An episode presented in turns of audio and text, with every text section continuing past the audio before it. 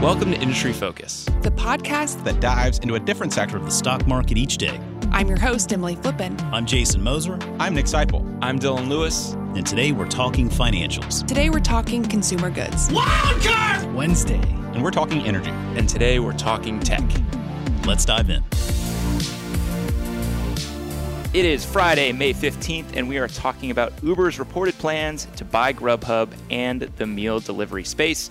I'm your host, Don Lewis, and I'm joined by Fool.com's Just Okay, Brian Feroldi. Brian, you put that in there. I didn't put that in the outline. This is how the people know me. I have to be consistent, right?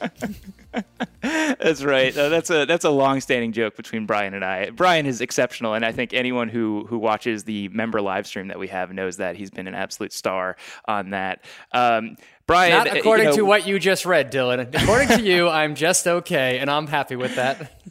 That's the danger of a direct quote. Um, so, so Brian, you know, we talk stocks. Uh, sometimes I have you come on and we and we pitch stocks to people, um, and then every now and then news happens that is just so fantastic to talk about. And in this case, earlier this week, we got news uh, that Uber is in talks to buy Grubhub at a roughly six billion dollar valuation.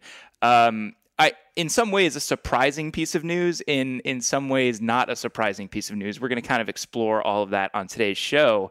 Uh, but, but Grubhub is a company that you're very familiar with. Yeah, we actually did a deep dive on this company, or a semi deep dive on this company uh, in June of 2018, believe it or not, almost two years ago.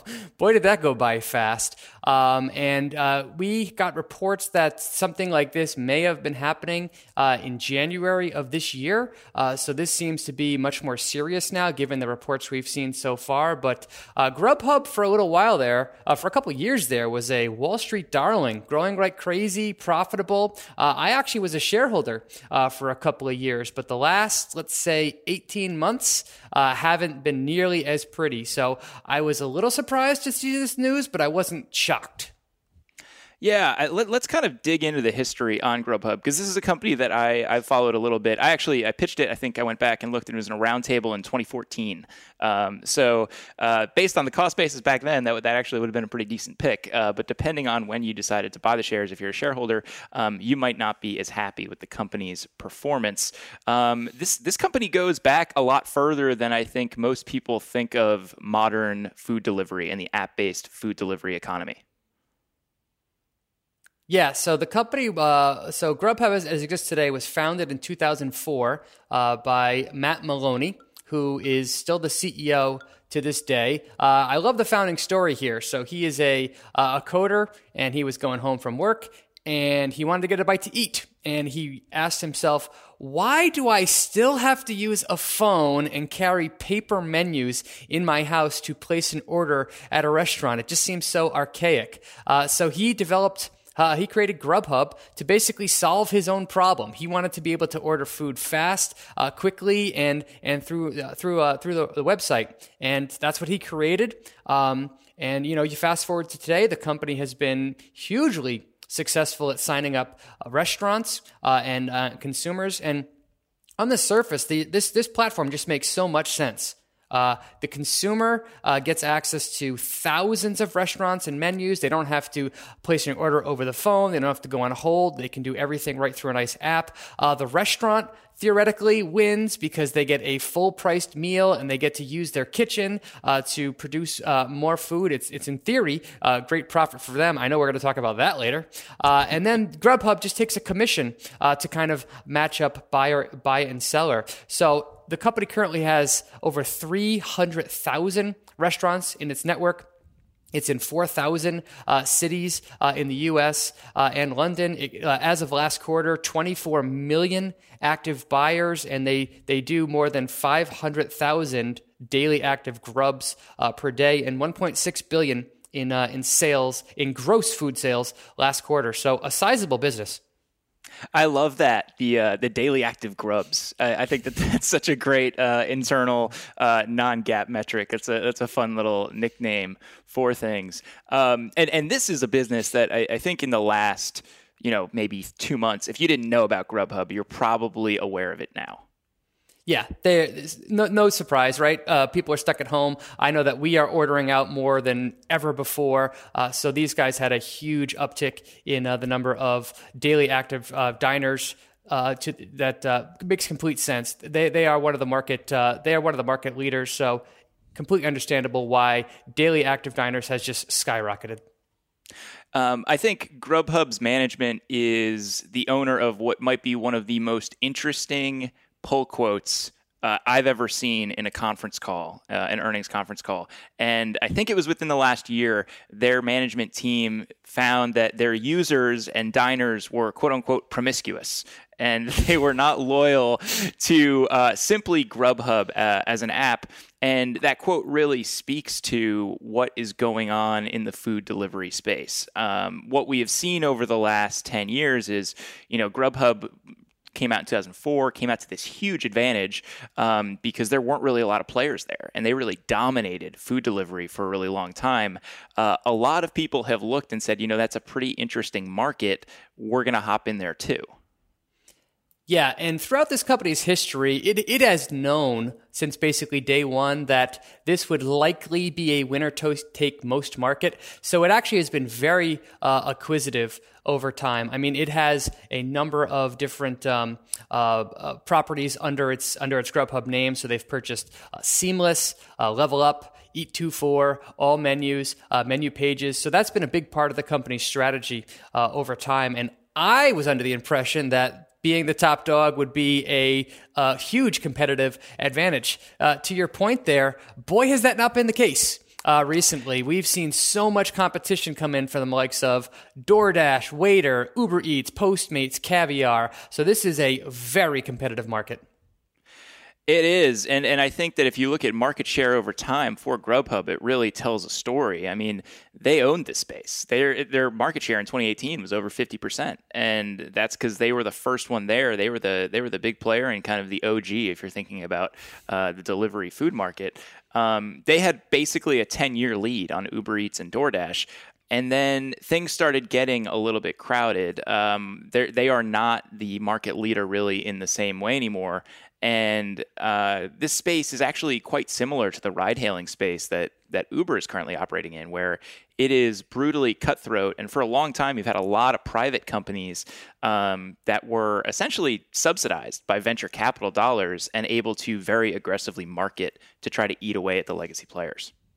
And that has worked. That strategy has completely worked. You look at uh, Caviar and Uber Eats in particular, those guys have come in in a big way, signed up restaurants, and just stolen a huge chunk of Grubhub's um, market right from underneath it. And uh, you know, I in full disclosure, I was a shareholder for several years, but I I exited a couple of uh, months ago uh, prior to this buyout uh, speculation because I just felt that I was completely wrong about this company's competitive advantage. I thought that they had a really strong uh, position, but that the promiscuous quote, right, coming back to bite them, that's exactly what we've seen. And over the last couple of months, Grubhub has had to invest hugely in marketing and sales to kind of keep it top of mind with consumers. Uh, so that just has eroded profitability. This company used to be highly profitable. Last quarter, it actually provided, uh, reported a net loss. So, so Brian, I think maybe we shouldn't have been so surprised about this, given the history of Grubhub being fairly acquisitive. But also, uh, we have seen speculation about more consolidation in this space for a long time. Yeah, again, throughout Grubhub's, Grubhub's history, it has been highly acquisitive. So it's it's purchased its its way to growth. So that kind of tells uh, tells me from the outset that this is a market that will naturally eventually go towards one or two big players. I mean, how many apps do you want on your phone to order to order food? I would just want one uh, personally, uh, and I know that millions of other people uh, feel the same way. But you, the, there is apparently um, consumers are very willing to do two or three apps, and they're very price sensitive. Uh, so that that surprised me. But you know, this uh, last year, uh, Square made the smart move of selling its its food delivery service uh, Caviar to for four hundred and ten dollars to DoorDash. That should have been a big signal to me that maybe this business isn't as great as I thought it was. Uh, but I wasn't smart enough to take that as a clue. Uh, but yeah, we, we've seen a lot of uh, M and A in this in this in this sector. So I put a lot of I, I put a lot of belief behind Uber is serious about this offer and that a deal will probably eventually happen. So I'm just going to hop in there and say it was 410 million dollars that Square uh, Did I say sale. billion? no, 410 period. Oh. Uh, which which would have been a very large write down uh, for Square, uh, given that they bought caviar for 90 million dollars in 2014. But but you look at that, it's like Yes. you know Square Square with that sale uh, might be one of the few people to be making money in meal delivery, having having sold something for about four times what they paid for it. Um, so that wound up working out fairly well to them. Uh, but we've also seen the other apps out there. You know, we we talked about the private players. Um, Postmates is one of those names, and there were rumors in 2019 that they were exploring a sale to either Uber or DoorDash rather than going public. Um, I think a lot of the companies here are kind of just waiting for the music to start so they can start playing musical chairs because they all kind of know what's happening. Yeah, I think they all kind of understand it at this point. Um, I mean, again, it's really telling that last quarter, uh, Grubhub theoretically you couldn't have created a better environment for Grubhub with with basically every restaurant in America forced to go to um, delivery and takeout, and yet they still couldn't post a profit because they were spending so uh, so heavily. So it's kind of a Goldilocks scenario for them uh, right now. So. I think that consolidation is inevitable uh, in the in the industry. The question is going to be at this point uh, price. What, what how much how much are they willing to accept? Uh, and equally as importantly, what do regulators think about this? Because this isn't exactly a slam dunk on the regulatory side. We've actually seen a lot of pushback from states and cities. Yeah, that's right. And, and like, I can understand that because, you know, if you're talking about the thesis being a, a one winner take all kind of market, um, what that ultimately means is that the prices that people have gotten used to paying for this aren't probably going to stay where they are. You know, they're going to go up. Um, and that speaks to kind of one of the systemic problems with this market where um, it doesn't really seem like anyone's making money and it doesn't really seem like anyone's happy with the current arrangement. You know, you you look at the restaurants, and those are businesses that have razor thin margins to begin with, and um, the Grubhub and, and several other of these delivery apps have caught a lot of flack recently for the percentage of uh, sales that they're taking from these restaurants, who who you know often are mom and pop shops and don't have a lot of money to spend to begin with. Um, and so, you know, restaurants aren't happy. The delivery apps, to your point earlier, aren't profitable. And maybe the only folks that are happy right now are the customers because, you know, they're able to play between a whole bunch of these different apps and just go with whatever's cheap. But um, I have to think if there's consolidation, that that means that ultimately customers are going to be paying more. And that's the kind of thing that regulators tend to pay attention to. Yeah, the market will rationalize itself. But to your point about uh, this not being well worked out for restaurants, um, on Grubhub's platform, we've seen commissions as high as forty percent. Uh, based on based on some sales, and you know we've seen a number of municipalities really start to push back uh, against that. Actually, New York City uh, just passed a bill that capped delivery fees. Um, we've seen the same thing happen in San Francisco uh, and Seattle. Other restrictions are already in places in Chicago, in LA. I mean, obviously, this is not great news for Grubhub, and they're pushing back and saying this is killing innovation, and um, you know they can't they can't operate on these levels. And and these what we're seeing is um, these municipalities are putting in uh, saying that there there can only be a 15% markup on on deliveries uh, on that, and if they do that, you take a uh, the uh, the economics that already don't work and you make them really even even more challenging. Uh, so if that happens, you know what does Uber what does Uber think of that? Does that give them a huge leverage to really push down the price? We don't know. So a lot of question marks.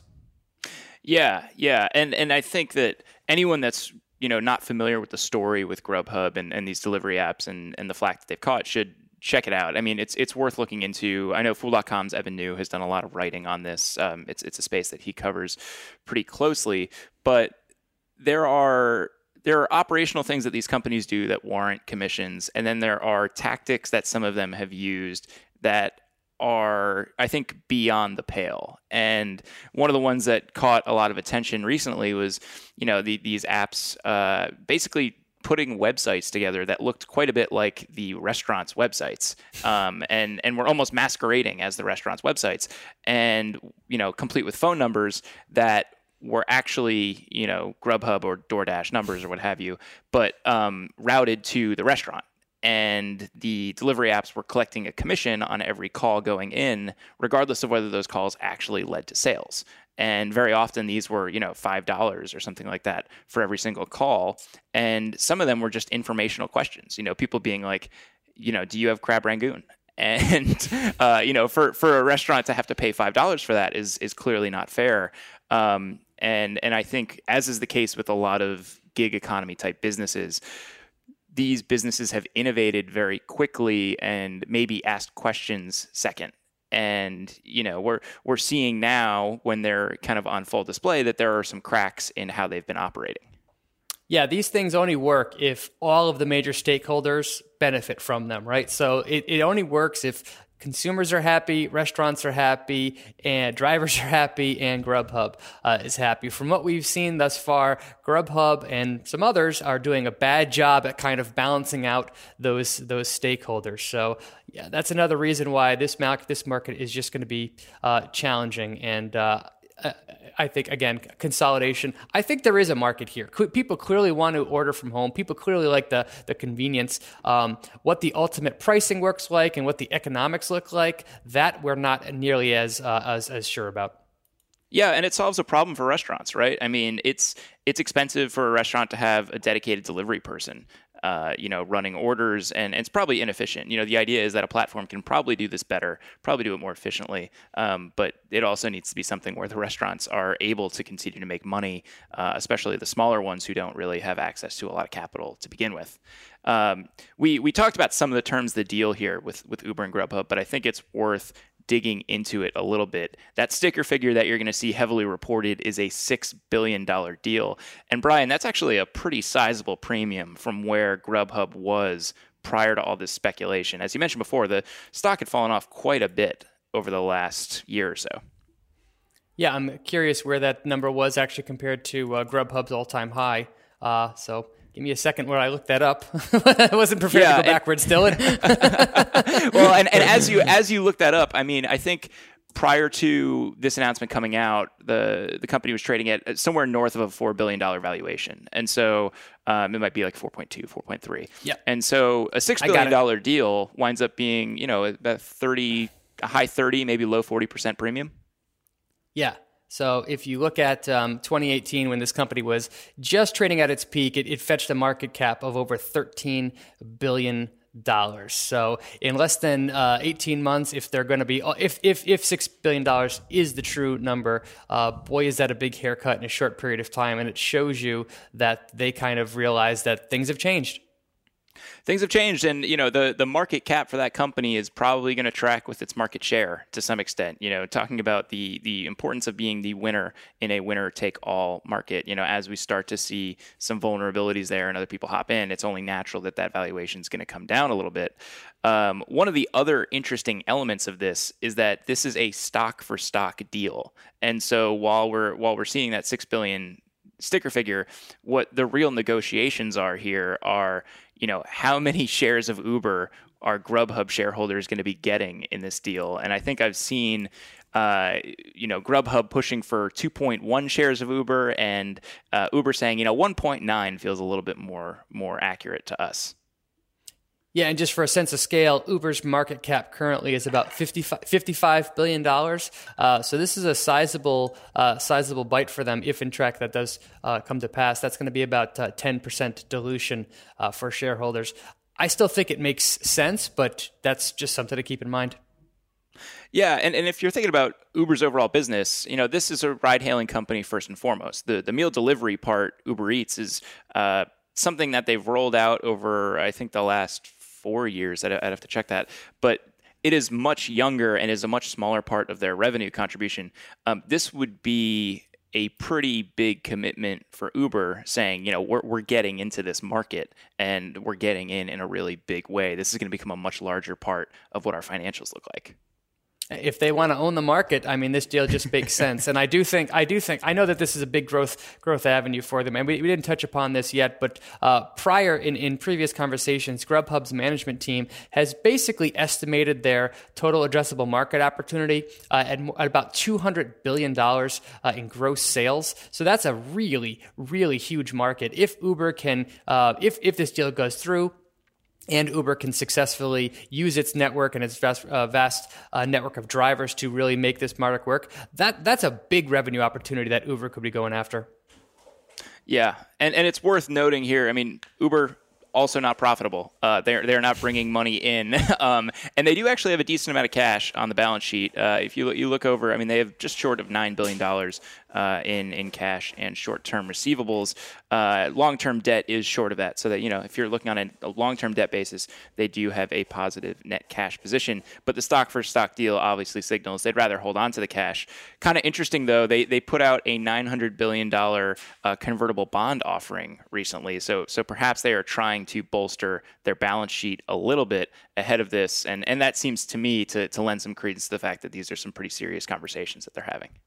Yep, and in the financials for that convertible bond offering, they did note it could be used for acquisition uh, purposes. So, yeah, uh, again, more, just another sign that this deal is uh, should be taken seriously, and probably you, you can understand why both Uber and Grubhub are interested in this. But again, the big question mark here is what do regulators think? That is an unknown. Yeah, and and the the last piece of news, you know, we, we talked about how New York City and, and some other municipalities have talked uh, about putting out some new guidelines for delivery apps. We talked about this deal. The other piece of news related to these companies this week that I want to touch just quickly, Brian, is uh, Uber provided updated policies for maintaining customer and driver safety during COVID. Uh, and so, beginning in just a few days, May 18th, uh, a maximum of three riders will be allowed in an Uber and passengers cannot ride in the front seat. I believe all drivers and passengers are going to be required to wear masks. Um, I I'm actually surprised that this just came out. Is, is Yeah. it just me, or is or is that like a little late? Uh, what took so long? Um, my goodness. And I wish they would just always make a blanket statement about passengers were not allowed to ride in the front seat. I never know what to do when I'm about to get in one. I'm like, do I be rude and sit in the back, or is it rude to sit in the front? So I like that they have a policy just sit in the back. Just sit in the back. Yeah, I think I think this is a no-brainer, um, and and hopefully something that people don't have too much uh, of a problem abiding by. I mean, the only reason you need to be in the front seat, Brian, is if you're riding with four people, and you know, based on this new policy, only three. Um, so even that number seems a little high to me. I see the folks out on the scooters uh, in in DC still, and the idea of sharing a scooter, given everything that's going on in the world, is not something that I'm too keen on. I can't imagine being in Uber with three with with three people plus a driver right now. That seems a little uh, nuts too. So, but hey, they, I mean, boy, their business has really been impacted by this, so they got to do something. they got to do something and, and maybe that's why you know they're looking to this meal delivery option as well. You know it might, it might be for uber saying you know this is a chance for us to diversify a little bit away from something that uh, is is pretty prone to being disrupted by the pandemic. Uh, and you know this is uh, meal delivery. While there, there are a lot of issues going on with the meal delivery market um, clearly something that's pretty essential for a lot of people right now. Yep, exactly. um, brian i think we're going to wrap our taping right there. Thanks so much for hopping on the show with me Always great to be here, Dylan. Even if you're just okay, I thought the episode was great. Why, thank you. Listeners, that's going to do it for this episode of Industry Focus. If you have any questions, you want to reach out and say, hey, shoot us an email over at industryfocus at fool.com, or you can tweet us at MF Industry Focus. If you want more stuff, subscribe on iTunes or wherever you get your podcasts, Stitcher, Spotify, you name it, we're there. As always, people on the program may own companies discussed on the show, and the Motley Fool may have formal recommendations for or against stocks mentioned. So don't buy or sell anything based solely on what you hear. Thanks to Austin Morgan for all his work behind the glass today, the metaphorical glass. He's sitting at home. It's Friday, so we're going to be playing things out with checks and balances by full time fool Burke Ingraffia, one of my all time favorites. For Brian Feroldi, I'm Dylan Lewis. Thanks for listening and Fool On. I've got a